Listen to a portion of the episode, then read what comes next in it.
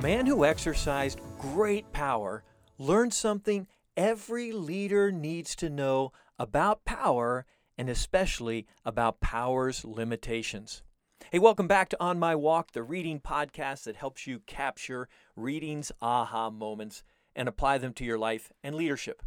I want to take a brief break from Max Hastings' outstanding work, Vietnam, an epic tragedy, to turn to another stellar volume, this one from the pen of Pulitzer Prize winning author and presidential biographer Jon Meacham. Now, Meacham has written biographies of Andrew Jackson, Franklin Roosevelt, George Bush 41, and the volume I'm drawing from today on Thomas Jefferson. Meacham's book is entitled Thomas Jefferson The Art of Power.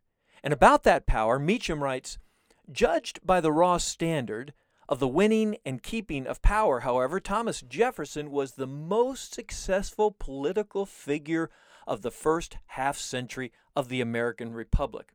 For 36 of the 40 years between 1800 and 1840, either Jefferson or a self described adherent of his served as President of the United States.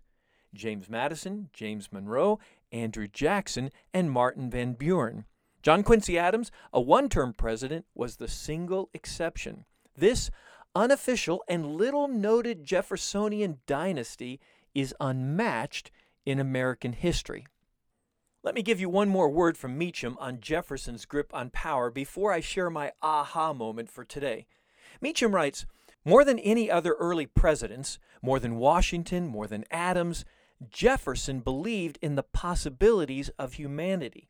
Broadly put, philosophers think, politicians maneuver. Jefferson's genius was that he was both and could do both, often simultaneously. Such is the art of power.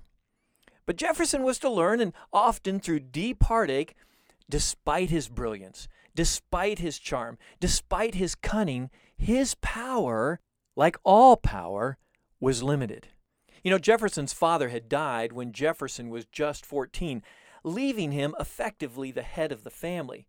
Now, on February 1, 1770, Jefferson is just 26 years old. Now, I want you to think about this because at that young age, he was already admitted to the bar of the General Court of Virginia. He was already a member of the House of Burgesses, a pre revolutionary legislative assembly in the American colonies, and he and others already had the bad taste of an oppressive Great Britain in their mouths. And on this day, Jefferson is with his mother, and they're on their way to visit a neighbor when they get bad news. And the bad news is that Shadwell, the family estate, had burned to the ground. Listen to Meacham's account and then listen to what Jefferson learned about the limitations of power. When Jefferson left Williamsburg after his inaugural session, he was already steeped in the politics of protest and of power. On Thursday, February 1, 1770, Jefferson was playing his accustomed role as head of the family, accompanying his mother on a visit to a neighbor, when word of disaster reached them. Shadwell had burned.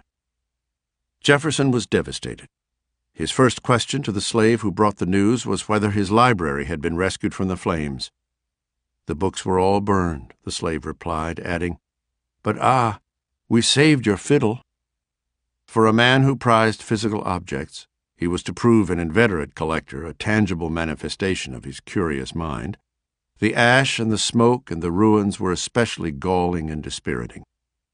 Fire was a reminder of those things, those many things, that lay beyond human control. Jefferson had spent almost a decade in the study and the practice of law, an undertaking based on the premise that men could, with some limitations, construct an order that enabled them to exert some power over the affairs of the world. The destruction of Shadwell was an example of how little control Jefferson, or any man, really had. The destruction of Shadwell was an example of how little control Jefferson or any man really had. As I read those words, they remind me of that line from Thomas Gray's Elegy Written in a Country Churchyard. Gray writes in this exquisite poem the boast of heraldry, the pomp of power, and all that beauty, all that wealth e'er gave, awaits alike the inevitable hour.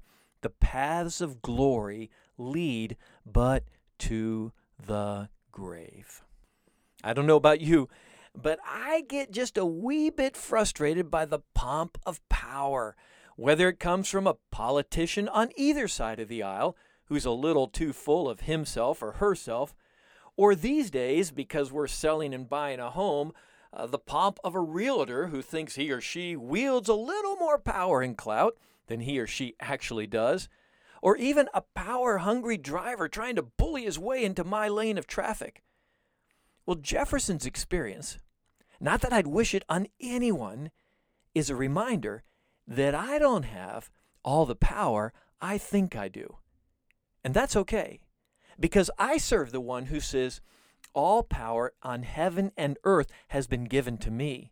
The scriptures are real clear on that. The psalmist said, Power, O God, belongs to you. And, and the psalmist said, Only by your power can we push back our enemies.